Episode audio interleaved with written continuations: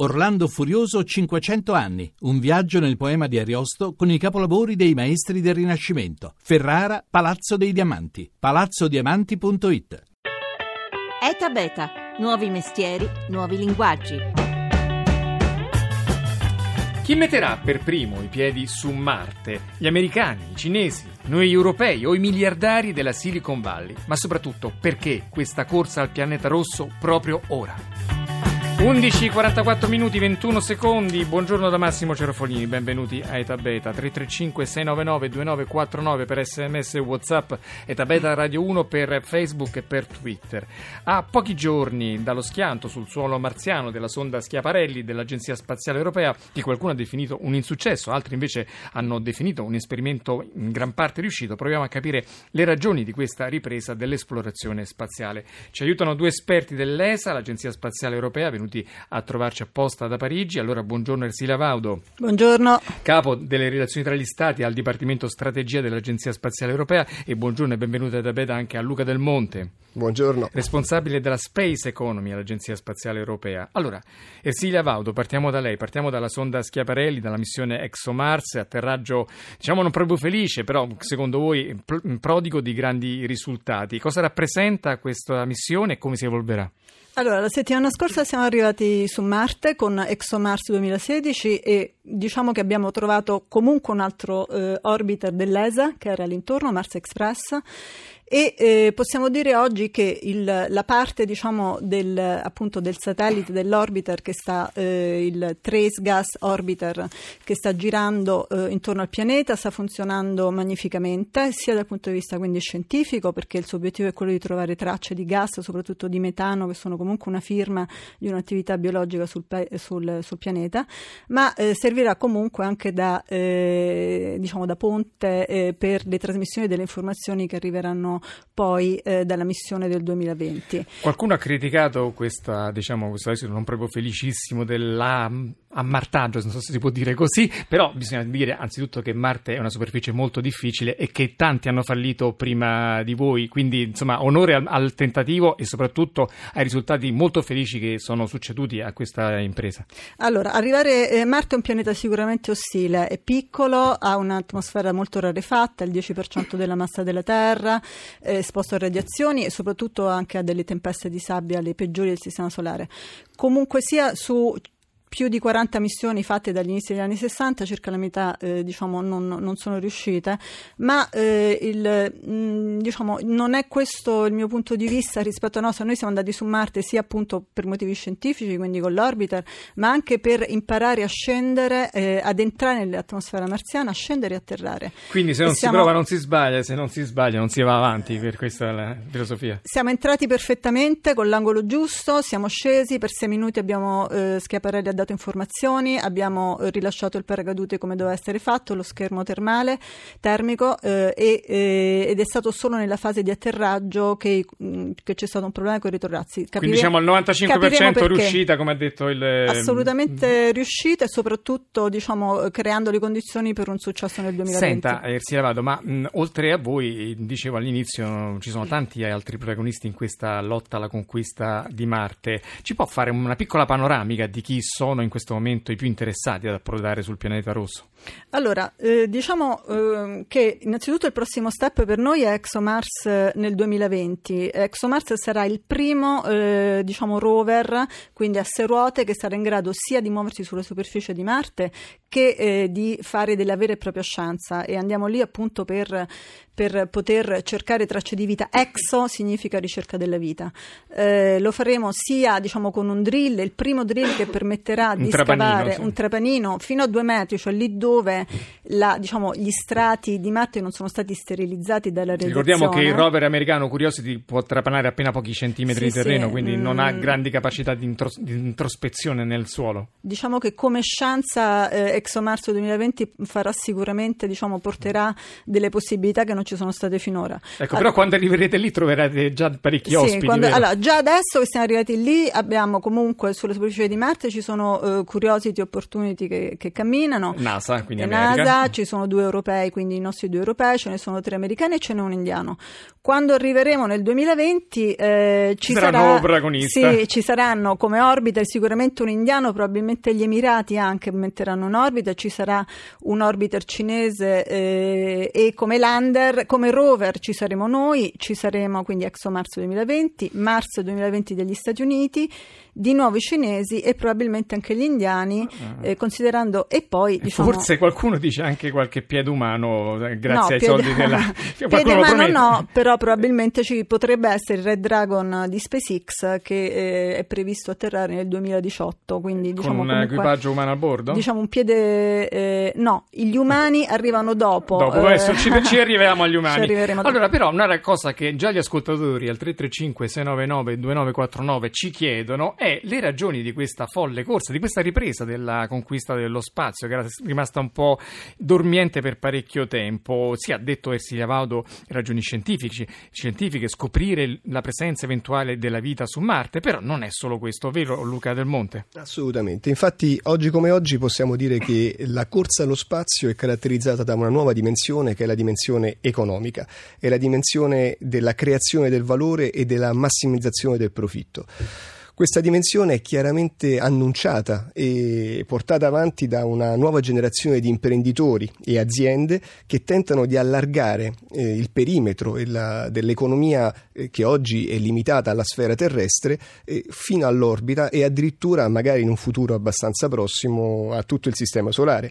Quindi un po' una versione moderna e fantascientifica della corsa all'oro del Far West, la nuova frontiera che si apre con limiti indefiniti a questo punto. Ecco, stiamo proprio passando, se vogliamo, da una fase pionieristica eh, dove certe domande erano a certe domande si davano risposte come è la scienza, bellezza, oppure bisogna spostare avanti le colonne d'Ercole, bisogna andare bisogna aggiungere in questo momento invece anche un, una dimensione di impatto socio-economico o di ricadute socio-economiche. Ecco, anche perché lei oltre a studiare le, le parti tecniche ha proprio in mano i libri contabili. Qual è la resa di un investimento economico in ricerca spaziale, poi come guadagni, certo, come utili? Questa è una delle grandi nuove responsabilità di tutte le moderne istituzioni, quella eh, di creare, di trasformare la, ricer- la spesa in ricerca e sviluppo in nuove storie di successo, dell'innovazione, di nuove start-up.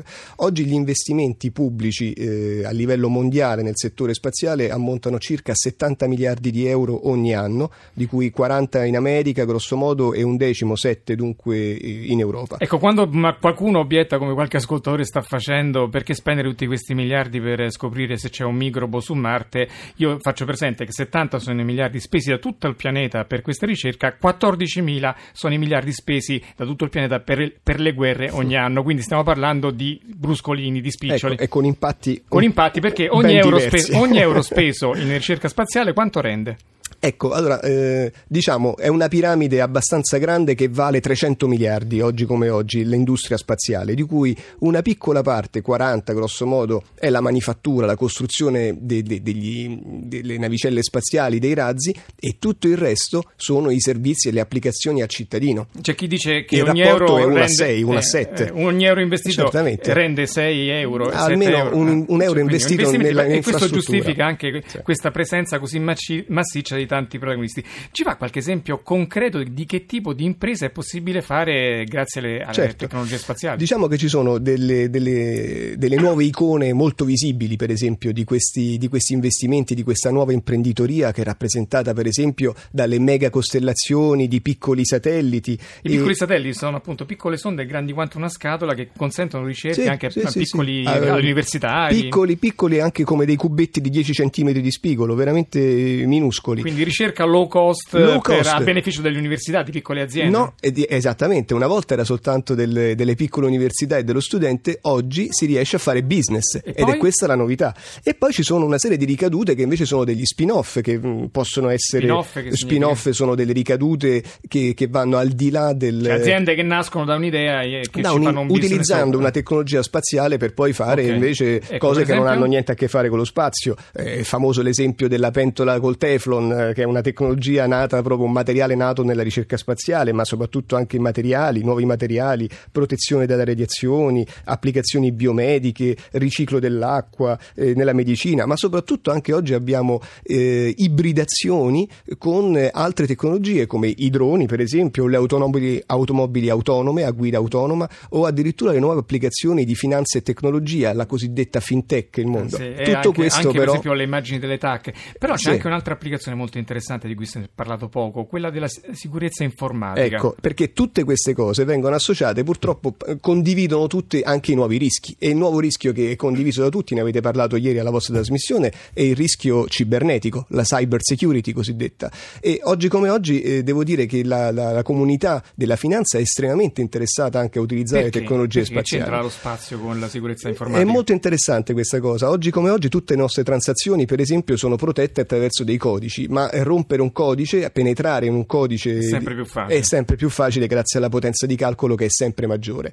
La nuova frontiera della protezione delle transazioni si chiama Quantum Encryption Key, significa le chiavi di criptaggio basate sui concetti della fisica quantistica. Oggi la distribuzione di queste chiavi per l'accesso ai codici può essere fatta attraverso dei satelliti. Questa è uno, una, nuova, una nuova tecnologia che sta emergendo in questi giorni. Purtroppo in Europa avevamo i migliori esperti che sono partiti eh, qualche anno fa, perché l'Europa è stata forse un po' lenta nell'agire, sono partiti in Cina, e oggi il primo satellite che è pronto a fare questo genere di servizi è proprio un satellite cinese. Ecco, la Cina è questo nuovo grande protagonista. Ricordo che nello spazio ci sono due grandi laboratori, cioè uno grandissimo e l'altro un po' più piccolo, però uno appartiene a mm. tutti i paesi del mondo, quindi Russia, Stati Uniti, Europa e tanti altri, la stazione internazionale. L'altro è la stazione dei cinesi. Ersilia Vaudo, i cinesi stanno esplodendo in questo ramo, si, si, si calcola che presto arriveranno sulla Luna e forse saranno i primi a scendere su Marte. Che succede in Cina? Allora, diciamo che i cinesi eh, nel duemilatré diventano, con il lancio di Shenzhou cinque, il primo, il terzo paese a riuscire a mettere, diciamo, umani eh, nello spazio, a portare uomini nello spazio.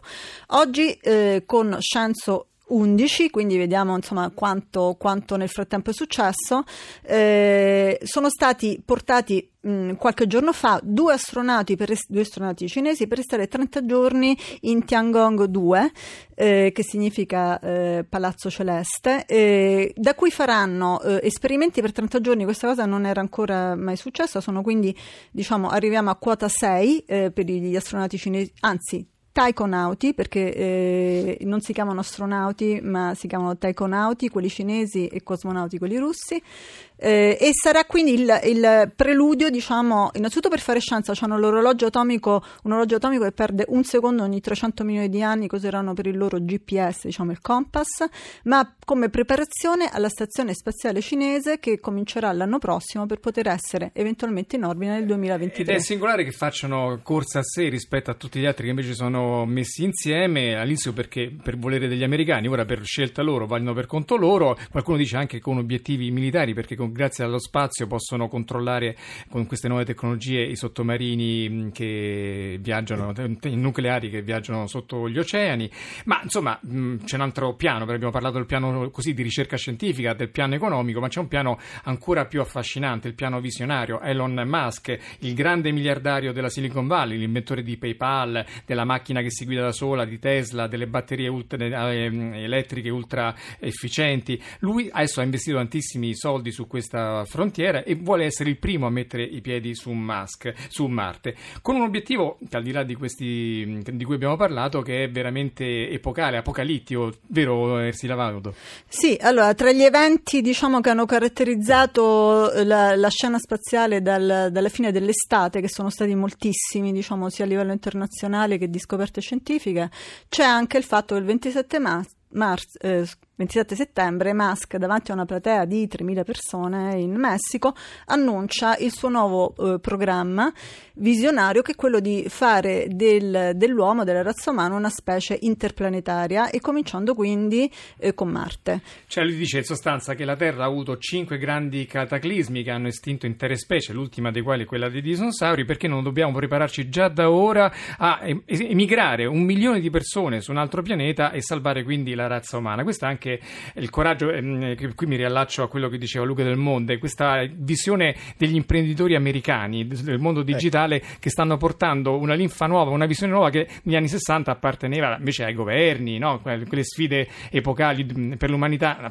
non apparteneva ai privati. No, assolutamente, e tutto questo sta nascendo nella Silicon Valley, che non è un caso, insomma, infatti Elon Musk è in buona compagnia anche delle varie Google, eh, Apple, Facebook e Amazon, che oggi stanno alla convergenza tra la digital economy, l'economia del mondo dell'informatica, e, le, e quella dello spazio, iniettando eh, nel mondo dello spazio questa filosofia, che è una filosofia estranea alla nostra cultura, eh, anche dei fondi che sono generosissimi e soprattutto dei ritmi che sono forsennati, sono dei ritmi che vedono per esempio nell'informatica già due generazioni negli ultimi sei anni, in un mondo dove invece ancora i satelliti vengono fatti a mano come dagli artigiani. Bene, staremo a vedere questa gara come va a finire. Grazie a Luca Del Monte, responsabile della Space Economy all'Agenzia Spaziale Europea, grazie a Ersilia Vaudo, capo delle relazioni al Dipartimento Strategia dell'ESA, grazie a Luciano Pecoraro alla parte tecnica, alla collaborazione di Rita Mari e la regia di Paola De Gaudio. Eta beta punto rai punto it è il sito per riascoltare queste, punt- queste e le altre puntate, per scriverci anche,